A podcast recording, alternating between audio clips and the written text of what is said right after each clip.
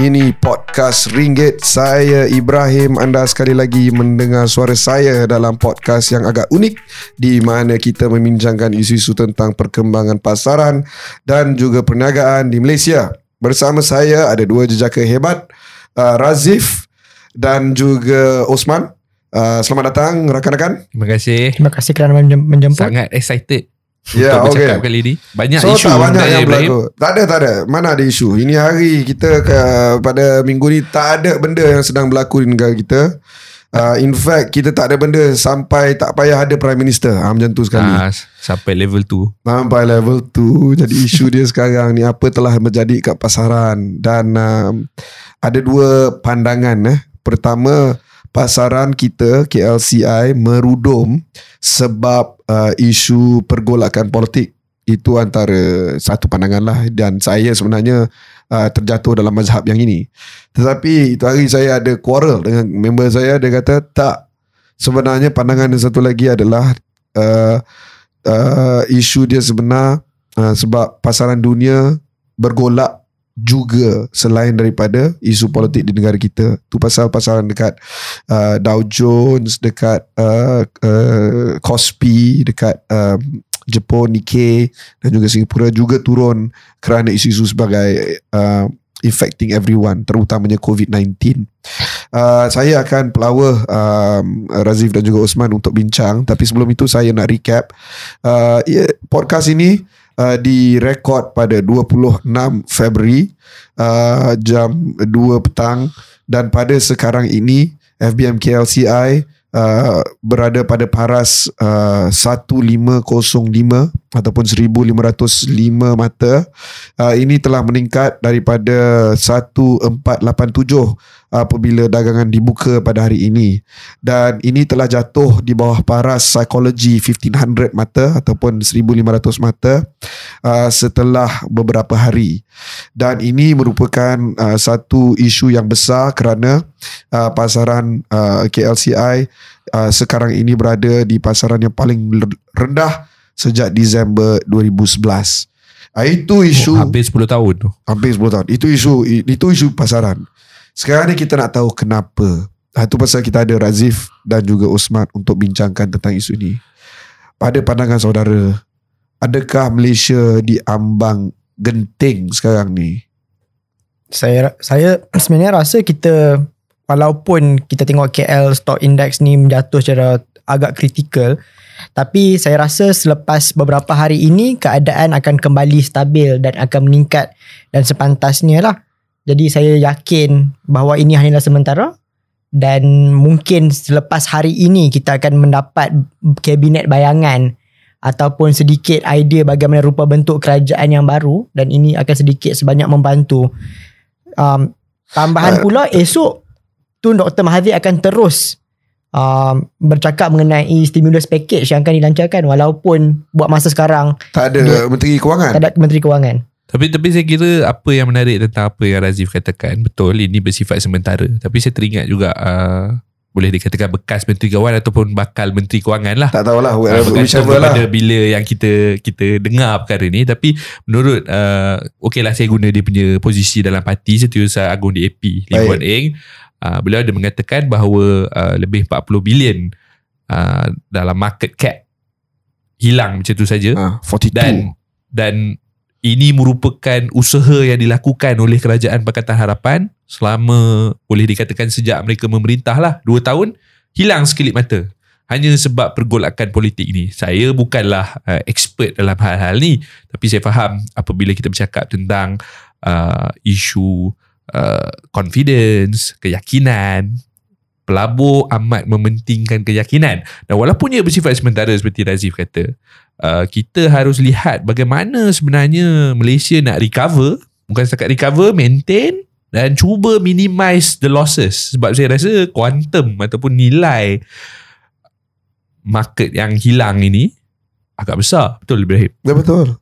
Dan isu dia Yes Sama ada pelabur Dia pelabur dia tengok dua benda kan. Kestabilan uh, Dan juga sentimen Jadi kalau sentimen Optimis. Macam si Razif uh, War-warkan Oh kan ada Ni kabinet bayangan Akan ada Perdana Menteri uh, Keadaan kembali stabil. Kalau sentimen macam tu Saya yakin uh, pelabur akan kembali. Pelabur luar negara pun akan kembali ke dalam negara kita. Tapi isunya sekarang stability.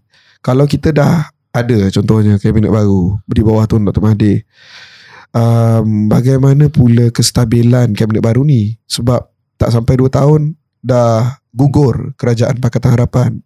Dan orang akan tuduh oh ini main politik ini orang kata itu ini uh, kerana uh, apa kumpulan ni kelompok itu dan sebagainya itu ini. Kalau kita strip away the politics bila kita cakap pasal pelabur dia tak suka tukar-tukar kerajaan sebenarnya. Dia tak suka tukar-tukar menteri kewangan. Jadi apa yang kita boleh lakukan sebagai peniaga sebagai business owner untuk memastikan orang yang nak melabur dalam syarikat kita terus melabur tak uh, uh, di sebalik ketidaktentuan politik ni apa pandangan Razif secara secara jujur saya cakap perkara ini bukan hanya asing dan unik di Malaysia sahaja. Kalau kita melihat Amerika Syarikat pernah berapa kali uh, kerajaan mereka shutdown disebabkan uh, Dewan Rakyat dan juga Senat tak dapat konsensus. Kongres uh, Kongres sorry, Kongres tak dapat konsensus pada akhirnya.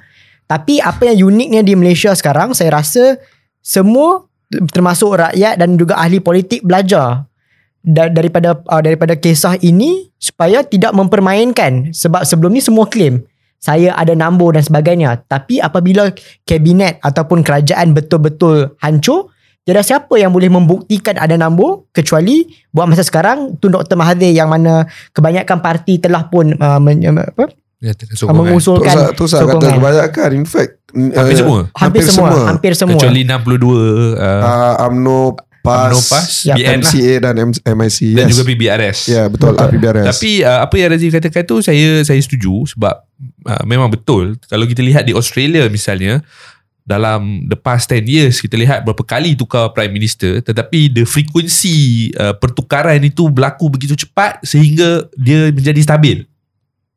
Okay Kira pelabur Kelakar expect tapi benar ya. pelabur expect okay uh, anytime akan you know akan Ha. tukar tapi saya rasa saya rasa apa yang kita boleh dapat daripada kisah ni seperti apa yang Razif kata ialah kita kena strengthen our institution kita kena strengthen uh, basically the Okay. running of day to day business Okay. lah supaya apa jadi kat atas tu Yeah. kita still solid. Okay. Uh, Raz- uh, Osman telah uh, Sebut tentang institution uh, Bank Negara uh, Pada dua hari lepas Telah pun mengeluarkan Satu kenyataan Di mana mereka uh, Sedang meneliti Pasaran ringgit Dan memastikan bahawa Kestabilan ringgit uh, Akan dikecapi Walau bagaimanapun uh, Ringgit terus tetap uh, Susut nilai Lawan American dollar. Tetapi Ada para analis yang menyatakan Bahawa ini sebab uh, uh, pelabur di serata dunia menggunakan US dollar sebagai safe haven asset.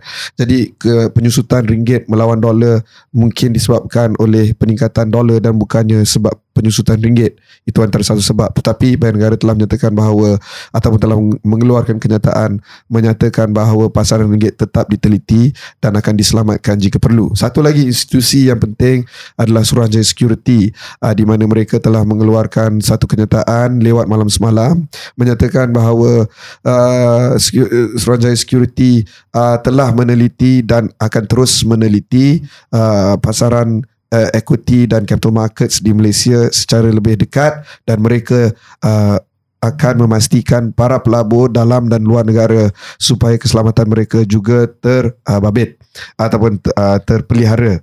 Uh, dan uh, juga lewat malam semalam Bursa Malaysia menyatakan perkara yang lebih kurang sama uh, dan selain daripada itu Bursa Malaysia dan juga Securities Commission telah melancarkan satu anak syarikat bersama untuk meneliti pergerakan ringgit dan juga equity capital markets tempatan secara bersama. So ada overlapping role I- dekat i- Ini sini. bertitik tolak dari dari peristiwa apa? Adakah sebab secara generalnya ringgit menghadapi cabaran mereka buat usaha sama tu ataupun Uh, tak, tak, ada ada anything spesifik yang Tak ada trigger? anything spesifik uh, Yang kerjasama yang telah dijalankan oleh Bursa Malaysia Dan juga Securities Commission Adalah untuk memastikan Kadang-kadang dua ni ada overlapping role Hmm. uh, Sebab Bursa Malaysia adalah syarikat listed Hmm. Jadi disebabkan itu Bursa Malaysia terjatuh di bawah pengelolaan Securities Commission seperti mana uh, all the listed companies dekat Malaysia Maybank ke CIMB ke Public Bank itu semua.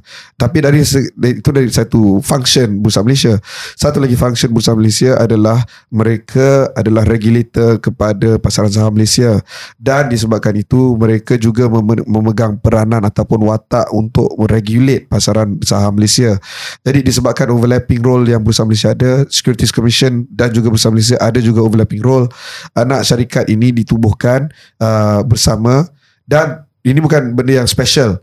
Uh, ini mereka telah bincang untuk mewujudkan anak syarikat ini setelah sekian lama. Tetapi uh, saya rasa timing tu agak penting. Jadi mereka buat announcement ni uh, memandangkan uh, pasaran saham pun agak uh, tergoyang sikit. Jadi mereka mengambil kesempatan untuk melancarkan anak syarikat bersama ini pada sekarang dia orang boleh je announce mungkin nanti tetapi uh, mungkin mengambil kesempatan bahawa disebabkan KLCI meruduk bawah paras psikologi li- 1500 mata ini mungkin masa yang baik untuk melancarkan anak syarikat ini. Itu satu.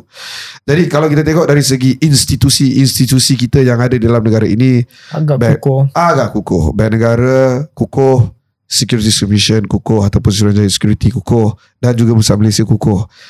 Tetapi adakah ini memadai ha, itu persoalan yang saya nak tanyakan sebab kalau institusi kukuh tetapi pentadbiran lemah maka kestabilan tu tiada apa pandangan Razif dan juga Osman uh, pandangan saya saya rasa kita Malaysia pada dua peringkat yang berbeza telah mengalami pengalaman beroperasi tanpa menteri. Yang pertama selepas kejadian Mei 9 di mana setengah menteri hanya dilantik setelah dua bulan uh, kerajaan mengangkat sumpah. Dan Betul. pada pada ketika itu kita melihat kebanyakan menteri-menteri yang agak kritikal juga telah beroperasi telah sekian lama uh, sebelum mendapat menteri.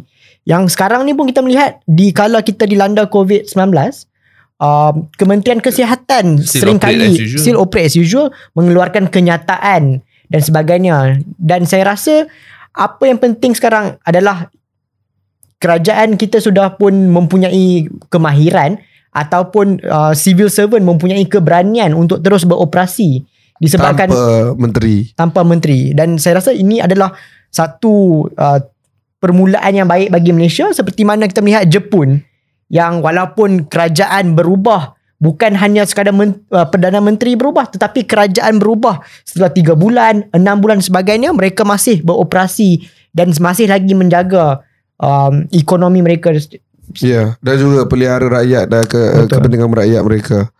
Ini, Uh, Osman, inilah, macam mana? inilah sebenarnya yang kita perlukan kan. Kita perlukan uh, perkara pertama yang saya rasa experience. Sebab sebab saya rasa sebagai negara, masyarakat yang hidup di Malaysia ni kita tak pernah experience change of government. Tapi saya rasa saya sebenarnya saya sebenarnya terpanggil untuk membuat uh, pemerhatian ni ya. Masa Mei 9 2018. Uh, boleh dikatakan flabbergasted lah. Semua orang terkejut. Terkejut. Oh, kerajaan Tekam jatuh jat setelah kalau orang Johor kata. setelah uh, enam enam dekad memerintah kerajaan Barisan Nasional telah Habis tumbang. raib.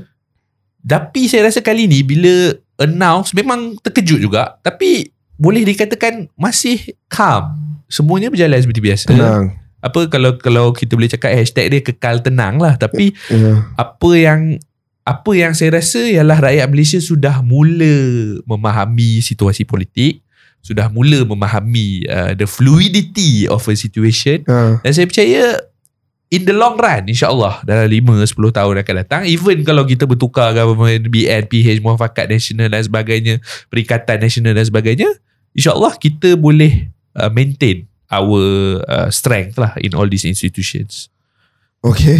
Um, itu sangat uh, me- menenangkan jiwa dan raga ha, itulah kita punya role eh. kita, Ya. peranan kita adalah untuk betul Uh, uh, saya akan terus panggil uh, saudara-saudara sekalian untuk memberi pandangan uh, dalam podcast ini. Uh, sekali lagi uh, anda sedang mendengar uh, podcast Ringgit uh, dan anda boleh mendapati podcast ini uh, di mana-mana sahaja uh, yang anda mendapatkan podcast. Uh, sila type RNGGT Ringgit yang tak ada I sebab we are all we. Ah itu. Uh, Sekian saja untuk masa ini. Uh, until next time.